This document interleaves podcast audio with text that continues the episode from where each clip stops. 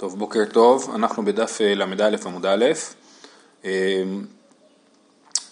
אה, אוקיי, בשורה שנייה, אמר לרבי לרב יוסף, ביאה במקצת, שמע ביאה או לא? הוא שואל האם ביאה במקצת, זאת אומרת שאדם צריך להיכנס באופן חלקי, חלק מהאיברים שלו צריכים להיכנס לבית המקדש, לעזרה, אז האם זה נחשב לביאה או לא? לאיזה, לא, לאיזה עניין הוא שואל? כנראה שהוא שואל את זה לעניין הטבילה.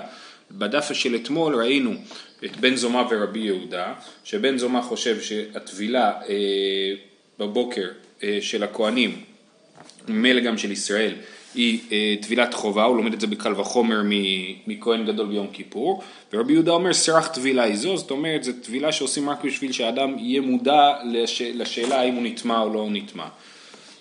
עכשיו הבעיה את רבי יוסף, מה קורה אם אדם צריך להכניס חלק מהאיבר שלו לתוך, ה... חלק מהאיברים שלו לתוך הקודש, האם הוא צריך טבילה או לא. אמר לי, בהונות יוכיחו שאין ביאה במקצת ותניא מצורע טובל ועומד בשער ניקנור. אה, אז, אז אה, כן, אז המצורע הוא עומד בשער ניקנור ומכניס את הבהונות שלו לתוך, אה, לתוך העזרה ולכן, והוא חייב טבילה. מה שמוכיח שגם מי שהוא לא נכנס לגמרי, אלא רק נכנס, רק חלק מהאיברים שלו נכנסים, גם כן חייב אה, טבילה, ומה שמוכיח שביאה במקצת שמע ביאה אה, לעניין הזה. תיבאי אלוהו, מהו שיעשה סכין ארוכה וישחוט? תיבאי לבן זומא, תיבאי לרבנן דפליגה לידי רבי יהודה. כן, אז האם אדם יכול לעשות סכין ארוכה ולשחוט? השחיטה צריכה להיות בתוך האזהרה. כן?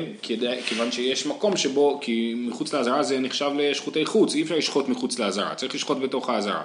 עכשיו, ההוא אה, רוצה, הוא טמא, הוא לא יכול להיכנס לאזהרה, אז הוא רוצה להכין סכין ארוכה ולשחוט עם סכין ארוכה. אז השאלה היא תהיה גם לבן זומא וגם לרבנן. גם לבן זומא חושב שה, שחושב שהטבילה היא מעיקר הדין, אפשר לשאול האם פה יהיה חייב טבילה או לא. אז בוא נקרא, תיבאי לבן זומא, עד כאן לא מחייב בן זומא, אלא לגבי אבל לבראי לא.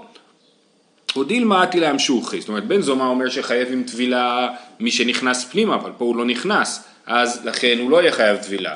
מצד אחד, מצד שני אולי הוא כן יהיה חייב טבילה כי עתי להם שוחי, כי הוא עלול להיכנס בעקבות השחיטה, כן? זאת אומרת הוא מתעסק בשחיטה ואיזה משהו לא בדיוק מסתדר במקום, אז הוא, את, הוא ייכנס פנימה בלי לשים לב ולכן הוא יהיה חייב טבילה, אז זאת שאלה לצד אחד. לצד שני שואלים לרבנן דפליגה לידי רבי יהודה. מי זה רבנן דפליגה לידי רבי יהודה? אז אתמול ראינו ברייתא שאומרת, אה, אה, ברייתא שהזכרנו מקודם, מצורע טובל ועומד בשער ניקנור, רבי יהודה אומר אינו צריך טבילה שכבר טבל מבערב. כן? אז רבי יהודה חושב שלא צריך טבילה כי הוא טבל מבערב. אז אנחנו שואלים לא לשיטת רבי יהודה, אלא לשיטת רבנן שחולקים על רבי יהודה וחושבים שהמצורע צריך טבילה גם בבוקר. האם הוא יכול לשחוט בסכין ארוכה, האם הטמא יכול לשחוט בסכין ארוכה? אה, אה, בלי לטבול. עד כאן לא קא, תיבאי לרבנן דפליגה לידי רבי יהודה, עד כאן לא קא מרבנן, הטעם אה, דלא כאביד עבודה, אבל הכא דכאביד עבודה לא, עוד דילמה לא שנה, זאת אומרת, אה, אה, דילמה לא שנה תיקו, זאת אומרת, אולי לרבנן דפליגה לידי רבי יהודה מצד אחד הם צריכים טבילה למי שקם בבוקר ונכנס צריך טבילה, אבל, אה, סליחה, סליחה, אני התבלבלתי, רבנן דפליגי, רבי יהודה זה לא הרבנן האלה, סליחה, היה לנו עוד ברייתא, היה ברייתא שאומרת לשכת מצורעים ששם מצורעים טובלין, רבי יהודה אומר לא מצורעים בלבד אמור אלא כל אדם. אז יש את רבי יהודה, אז, אז רבנן שחולקים על רבי יהודה אומרים שכל אדם לא צריך טבילה. כן, היה לנו פשוט אתמול שתי ברייתות עם רבנן ורבי יהודה, פה מדובר לכאורה על הברייתה השנייה, שרבנן יותר מקילים מרבי יהודה ואומרים לא, אדם שקם בבוקר והולך לעזרה לא צריך טבילה, אם הוא יודע שהוא טהור אז מספיק טוב, זה מה שרבנן אומרים, אז השאלה האם הוא יכול לשחוט בסכין ארוכה בלי להיכנס לעזרה, אומר, אומר, אומרים, אומרים, יכול להיות ש, שכן, שהם נאמנים לשיטתם, שבאמת לא צריך טבילה, אבל מצד שני, יכול להיות שמחלקים בין מצב שהוא עושה עבודה, זאת אומרת שעושה שחיטה שהיא עבודה במקדש, לבין מצב שהוא סתם מגיע למקדש. אז במצב שהוא עושה עבודה, יכול להיות שהוא כן צריך טבילה, ולכן אנחנו לא יודעים מה, רב, מה רבנן אה, שפליגי לידי רבי יהודה חושבים על הדבר הזה. אז, אז תיקו, זאת אומרת תיקו גם לשיטת בן זומא שמחמיר וחושב שהטבילה הזאת היא מעיקר הדין, אולי טבילה מבחוץ עם סכין ארוכה לא תחייב, לא תחייב uh, טבילה, שחיטה בחוץ עם סכין ארוכה לא תחייב טבילה, או גם לרבנן שחושבים שסתם במצב רגיל בן אדם לא צריך טבילה, אולי כאן הוא כן יצטרך טבילה כי הוא עושה עבודה. אה, ונשארים בתיקו. חמש טבילות ועשרה קידושין, טובל, כהן גדול, אה, אה, טובל, כהן גדול ומקדש בו ביום. וכולן מקדש, כולן בקודש, נכון? וכולן בקודש על בית הפרפר, וחוץ מזו בלבד. כן, אז יש לנו אה, אה, כל הטבילות ב, ביום כיפור הם בקודש, חוץ מהטבילה הראשונה שהיא לא בקודש. המשנה לא אמרה איפה היא. עכשיו הברייתא אומרת איפה היא. תנו רבנן, חמש טבילות ועשרה קידושין טובל כהן גדול ומקדש בו ביום, וכולן בקודש בבית הפרווה, חוץ מראשונה שהייתה בחול על גבי שער המים, ובצד לשכתו הייתה, כן? אז, אז הטבילה, הטבילה אה, הראשונה היא לא בקודש אלא בחול על גבי שער המים, זאת אומרת בתו, יש את שער המים, שער המים נמצא בדרום, מי שזוכר במסכת שקלים למדנו על שער המים שדרכו עתידין המים להיות מפקים, המים מנבואת זכריה אמורים לצאת משם, אז זה נמצא בדרום ועל אה, גבי שער המים היה המקווה, אז תכף נראה איך הגיעו לשם המים של המקווה, בכל אופן אז על גבי המים היה מקווה על גבי שער המים המקווה ושם הכהן גדול טובל את הטבילה הראשונה שלו וזה עדיין בחול. אחר כך במשך כל שאר הטבילות, בשאר הטבילות הוא טובל בבית הפרווה. אז אה, אמר אביי, שמע מינה אין איתם גבוה מקרקע הזרה 23 אמות. מה זה אין איתם? אין איתם זה מעיין שהוא אה, נמצא, אה, ממנו מגיעים כל המים לבית המקדש. אה, בוא נקרא רש"י, אין איתם, ממנו באה אמת המים לבית טבילת שער המים, שעל החומה. ולפי עניין המקראות נראה לי שהוא מעיין מי נפתוח האמור בספר יהושע, ששם הגבול משפע ויורד למזרח ולמערב. כן, זאת אומרת במעיין מי נפתוח מוזכר בספר יהושע בתור אחת מנקודות הגבול שבין יהודה לבנימין. אז הוא חושב שמעיין מי נפתוח זה אין איתם. אה, והוא הגבול בכל ארץ ישראל, ואך הוא הגבוה צריך להיות בכל ארץ ישראל, ואך מילתא דאביי משום דאמרינם בזרחים. אז במסכת זבחים כתוב שבהתחלה חשבו לבנות את בית המקדש בעין איתם, כי הוא הנקודה הכי גבוהה, ואחר כך אה, אמרי נכתי בפורתא, דכתיבו בין כתפיו שכן. כתוב אה, בברכה לבנימין, אם לא טועה, חופף עליו כל היום ובין כתפיו שכן, שהבית המקדש הוא נמצא במקום של הכתפיים. ולא, ולא בראש, זאת אומרת הבית המקדש, המקום הכי, הכי טוב זה לא הכי גבוה, אלא קצת נמוך מהמקום הכי גבוה, כמו הכתפיים. וכתוב גם שאין לך משובח בשור כמו כתפיו, זה החלק הכי משובח של השור זה הכתפיים, אז מכאן למדו שבית המקדש לא בונים בנקודה הכי גבוהה, אלא קצת פחות מזה. אז אין איתם, זה מעיין שנמצא בנקודה הכי גבוהה, ממנו מגיעים מים לבית המקדש. עכשיו, מים כידוע לא יכולים לעלות. הם יכולים רק לרדת, נכון? אז איך, עכשיו, בשביל לעשות מקווה צריך שיהיו מים לא שאובים, צריך שהמים יזרמו באופן טבעי למקווה. אז צריך לעשות תעלות שמובילות מים באופן טבעי מעין איתם ל... אה, אה, למקוואות שנמצאות בבית המקדש. אז זה, זה מה שבאי אומר. אביי אומר, אני עכשיו יודע, שמע מן העין איתם גבוה מקרקע הזרה 23 אמות. אפשר להגיד אולי שאם נדייק יותר, אפשר להגיד שהוא גבוה לפחות 23 אמות, כי אין לנו הוכחה שהוא לא גבוה יותר מזה. יכול להיות שהוא היה גבוה יותר מזה, אבל הוא בטוח לא היה גבוה פחות מזה. אז, אה, אז אה, שמע מן העין איתם גבוה מקרקע הזרה 23 אמות, דתנן, כל הפתחים שהיו שם גובהן 10 ממה ורוחבן 10 אמות חוץ משל אולם. כל הפתחים של שהם אה, בגובה 10 ממה, כן? חוץ משל אולם שהוא גבוה יותר, הוא בגובה 40 ממה. ושער המים הוא אחד מהפתחים האלה, אז פתח של שער, הגובה של פתח שער המים הוא 20 אמה, ומעל שער המים היה את המקווה, ותניא, ורחץ בשרו במים, במי מקווה, כל בשרו, מים שכל גופו עולה בהם, כן, אז הדרשה היא שהמים שבהם רוחצים במקווה זה מים שכל גופו עולה בהם, וכמה הן? אמה על אמה ברום שלוש אמות. ושיעור, אז, אז המקווה המינימלי הוא אמה על אמה בגובה שלוש אמות, זאת אומרת חצי מטר על חצי מטר על מטר וחצי, ושיערו חכמים מי מקווה 40 סאה, ולפי זה שיערו חכמים שכמות המים שצריכה להיות במקווה היא 40 סאה, זאת אומרת זה מתחיל מנפח, מגודל, סליחה, זה מתחיל ממידות אורך של סאה, אה, אמה על אמה על, על שלוש אמות, שזה חצי מטר חצי מטר על מטר וחצי, וזה אה, נותן לנו שיעור של מידת נפח של 40 סאה. בכל אופן אנחנו רואים שהגובה של המקווה צריך להיות שלוש אמות, אז אם המקווה בנוי על גבי שער המים, אז יש לנו 20 אמה הגובה של שער המים, ועוד שלוש אמות הגובה של המקווה, סימן ש... וכל זה היה צריך להיות מלא במים, זאת אומרת השלוש אמות האלה היו צריכות להיות מלאות במים. איך הן יהיו מלאות במים? חייב להיות שאין איתם גבוה יותר, הוא גבוה ב-23 אמה מהגובה של אה, בית המקדש, וככה אה, הוא יכול למלות מים, נקודה שהגובה שלה היא 23 אמה מהרצפה בהר הבית. אה, שואלת הגמרא, רגע, אבל זה לא נכון, האיכא אמה תקרא ואמה מעזבה, בשביל אה, אה, לבנות את המקווה על גבי שער המים, אז צריך לעשות אמה תקרא, שתחזיק חזק את השער ואת כל המים שמעליה, ואמה מעזבה, מעזבה זה החלק ש, שבעצם אמור, אה, אה, כמו הבידוד, האיתום, סליחה, של, ה, של התקרה, של ה... כן, איך, איך, איך השער המים אמור להחזיק את כל המים האלה בלי שהם אה, יחלחלו ויזרמו, אז עושים מעזבה, שזה טיט, כן, בשביל שלא אה, אה, יחלחלו המים פנימה, אז עוד שתי אמות צריך בשביל אה, לבנות את זה כמו שצריך, אז 25 אמה, אמת 20 אמה, אמת תקרה של השער, אמה מעזבה לתחתית של המקווה, ועוד שלוש אמות מקווה, 25 אמה. אומרים, אומרת הגמרא, שערים דבית המקדש, כיוון דשיישנין הוא במשהו עבדי להו, כן, כיוון שהשירים עשויים בשיש, אז הם לא צריכים באמת את כל התמיכה הזאתי, הם יכולים, אפשר לעשות את זה ב, אה, עם, אה, במשהו בלבד, גם משהו אה, של אה, תקרה וגם משהו של מעזבה, זה הרבה פחות, אה, לא צריך כל כך הרבה אה, להשקיע של שתי אמות אה, גובה של בניין בשביל להחזיק את המקווה. אומרת הגמרא ואיכא איך משהו בסדר, אז בכל אופן יש לנו יותר מ-23 שמה אה, אה, כי צריך להוסיף את המשהו הזה, המשהו הזה יכול להיות גם, אני יודע מה, שלושה טפחים, ארבעה טפחים, כל משהו פחות מאמה הוא משהו.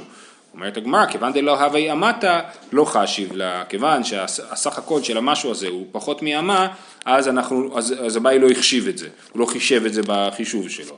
אז בעצם יוצא שהגובה של עין איתם היה גבוה מהר הבית יותר מ-23 אמה, אה, אה, לפחות יותר מ-23 שמה ומשהו. אה, זהו, המשפט האחרון של המשנה הקודמת היה אה, פרסו סדין של בוץ, כן, ככה היה כתוב במשנה, פרסו סדין של בוץ בינו לבין העם בזמן שהוא טובל, אז עושים, שמים סדין של בוץ שיפריד בינו לבין העם. שואלת הגמרא, מה ישנה של בוץ? למה הסדין עשוי של מבוץ? בוץ זה פשטן. כדי אמרי, כדי כדאמר אבונה, כדאמר רב כהנא, כדי שיכיר עבודת היום בבגדי בוץ, הכנה מי שיכיר עבודת היום בבגדי בוץ, כן, זה מזכיר לו שעבודת היום היא בבגדי בוץ. אז כל, השבוע, כל השנה הוא, הוא, הוא, הוא, אה, הוא אה, משתמש בכל מיני בגדים אה, מגוונים, נכון? בשמונת הבגדים שיש בהם כל מיני רכיבים, זהב וארגמן ותכלת וכולי, וביום כיפור, אז בגדי, בגדי יום הכיפור הם בגדי בוץ וזהו. המשנה הבאה, אומרת המשנה, פשט עכשיו בעצם באמת באמת עד כאן, בעצם 30 דפים לקח על המסכת להגיע לרגע שבו הוא מתחיל את עבודת יום הכיפורים. עד עכשיו הכל היה רק הכנות, למדנו על שבעה ימים לפני ולמדנו על הפייסות ו, אה, ולמדנו על הלילה שכן נותנים לו לישון, לא נותנים לו לישון אה, ועל הטבילה ועכשיו בעצם סוף סוף בשעה טובה הכהן הגדול מתחיל את עבודת הכהן הגדול ביום הכיפורים. פשט, ירד וטבל, עלה ונסתפג הביאו לו בגדי זהב ולבש וקידש ידיו ורגליו. אז דבר ראשון, אז הוא טובל, אחרי שהוא טובל הוא לובש בגדי זהב, זאת אומרת הבגדים הרגילים שלו, ואז הוא עושה קידוש ידיים ורגליים, כן? קידוש ידיים ורגליים, אמרנו, הולכים לכיור, ושם בעצם שוטפים ידיים ורגליים בכיור. אז אחרי שהוא מתלבש הוא עושה קידוש ידיים ורגליים.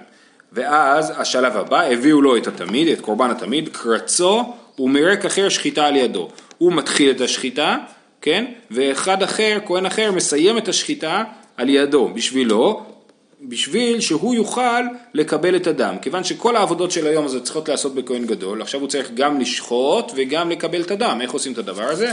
אז הוא מתחיל את השחיטה, וכהן אחר מסיים את השחיטה, והוא כבר תופס את, ה, את, ה, את הדם בכלי שהוא בו מקבל את הדם.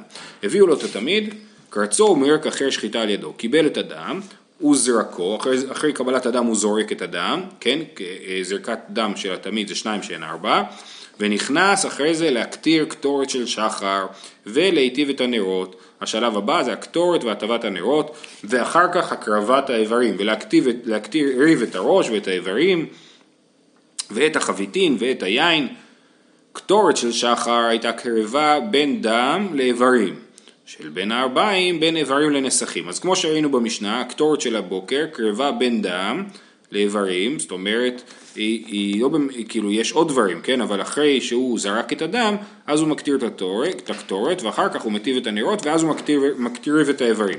הקטורת של בין הארבעים לעומת זאת מוקטרת אחרי שהוא מקריב את האיברים, ולפני שהוא מקריב את הנסכים, כן, בין איברים לנסכים. אם היה כהן גדול זקן או איסטניס, שקשה לו עם המים הקרין, מחממין לו חמין ומטילין לתוך הצונן כדי שתפיק צינתן.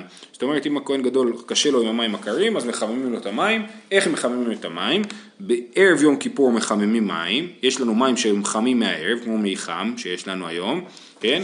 ואז אחר כך זורקים את המים הקרים, החמים, לתוך המקווה, שהמקווה יש לו כבר 40 שאה מים טובים, מים שאינם שאובים, אז הוא לא נפסל אם מוסיפים לו עוד מים. אז זורקים לתוך המקווה הזה עוד מים חמים, ואז זה מחמם את מי המקווה, הוא יכול לטבול במים לא קרים. אומרת הגמרא, אמור הרבנן קמי דרב פאפא, הא דלא כרבי מאיר, די רבי מאיר, כיוון דאמר תרי קידושי הלבישה אביד להו, הכי נמי לעבד תרי קידושי הלבישה. אז בואו נראה שנייה את רבי מאיר, רבי מאיר נמצא בדף ל"ד עמוד ב' במשנה, במשנה שם כתוב ככה, אה, על הטבילה השנייה, הביאו, הביאו לבית הפרווה ובקודש הייתה, פרסו סדין של בוס בינו לבין העם, קידש ידיו ורגליו ופשט. רבי מאיר אומר, פשט קידש ידיו ורגליו. זאת אומרת, לפני הטבילה הוא פושט את הבגדים, ויש מחלוקת בין רבי מאיר לרבנן. האם הוא מקדש ידיים ורגליים לפני שהוא פושט את הבגדים, ככה אומר מרבנן, ורבי מאיר אומר לא, הוא פושט, יד... הוא פושט את הבגדים ואחר כך מקדש ידיים ורגליים ואז טובל. אז הש... אז עכשיו, השאלה היא מה בעצם המחלוקת שלהם. אז רבנן, של רב, רבנן, התלמידים בבית המדרש של רב פאפה אמרו, שרבי מאיר חושב שיש תרי קידושי לבישה. רבי מאיר חושב שצריך לקדש ידיים ורגליים פעמיים לפני הנבישה. פעם אחת לפני הטבילה, ופעם אחת אחרי שהוא מסיים, הוא טובל, מתלבש ומקדש ידיים ורגליים שוב. ורבנן חושבים שצריך, אה, אה, אה, שאין קשר בין קידוש ידיים ורגליים הראשון לבין הלבישה, אלא קידוש ידיים ורגליים הראשון הוא לפני הפשיטה של הבגדים, ואז פושטים את הבגדים, טובלים, מתלבשים ושוב פעם מקדשים ידיים ורגליים. אז אומרים רבנן לרב פאפה, לפי השיטה של רבי מאיר, שצריך לקדש ידיים ורגליים אחרי הפשיטה של הבגדים, זאת אומרת שהקידוש ידיים ורגליים הוא לא קשור לפשיטה, הוא קשור ללבישה הבאה, אז אולי גם במשנה שלנו בעצם היה צריך לפי רבי מאיר לקדש ידיים ורגליים אחרי פשיטת הבגדים. וזה מה שכתוב פה. אמרו רבנן קמי דרב פאפא.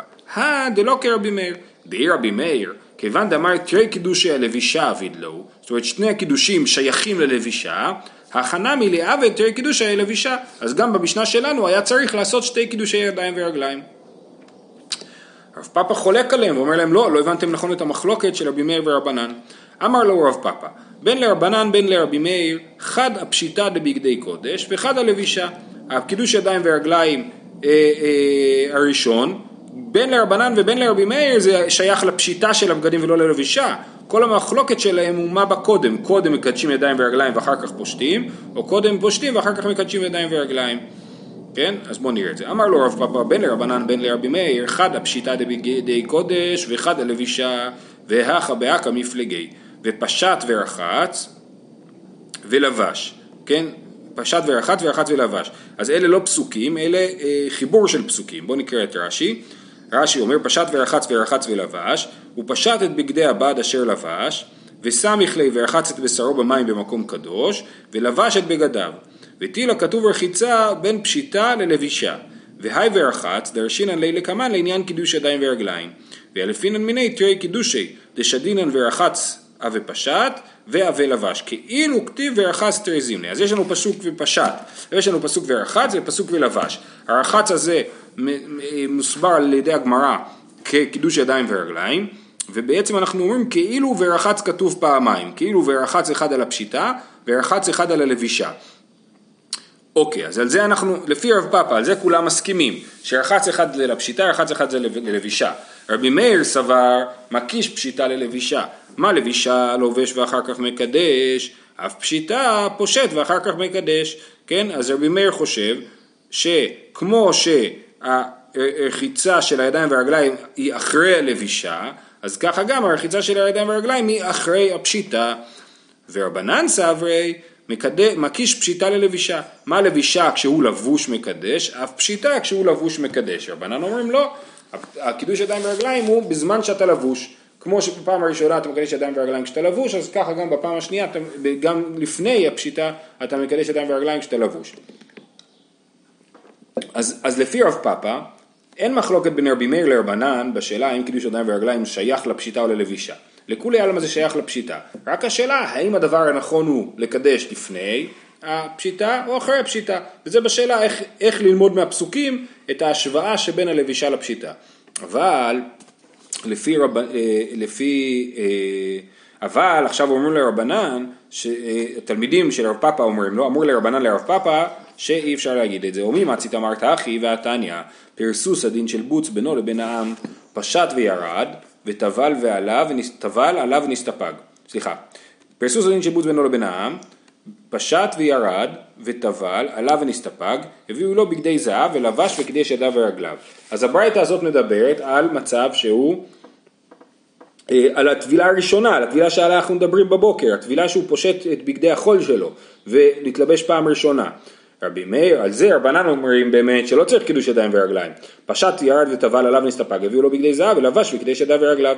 רבי מאיר אומר פשט וקידש ידיו ורגליו וירד וטבל עליו ונסתפג, הביאו לו בגדי זהב ולבש וקידש ידיו ורגליו.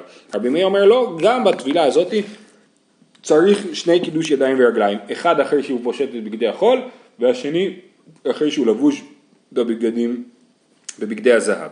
אה, אה, אז אמר להוא, אי תניא, תניא, באמת אם, אה, אם כתוב בברייתא ככה במפורש, אז, אז אין מה לעשות, אז, הבר... אז אתם צודקים. אני חשבתי, ככה אומר רב פאפה, אני חשבתי שאני מבין נכון את מחלוקת רב פאפה, רבי מאיר ורבנן, אבל ברגע שהבאתם מקור נוסף, אז אני מבין שאתם צודקים, וה, וההבנה הנכונה של המחלוקת היא שיש שבאמת לפי רבי מאיר אז צריך שני קידושי ידיים ורגליים ללבישה, אחד לפני הטבילה ואחד אחרי שהוא טבל ולבש, ולפי רבנן באמת קידוש ידיים ורגליים אחד שייך ללבישה וקידוש ידיים ורגליים אחד שייך לפשיטה. זהו, עד כאן להיום, שיהיה לכולם יום טוב, שנשמע בשורות טובות מכל עם ישראל.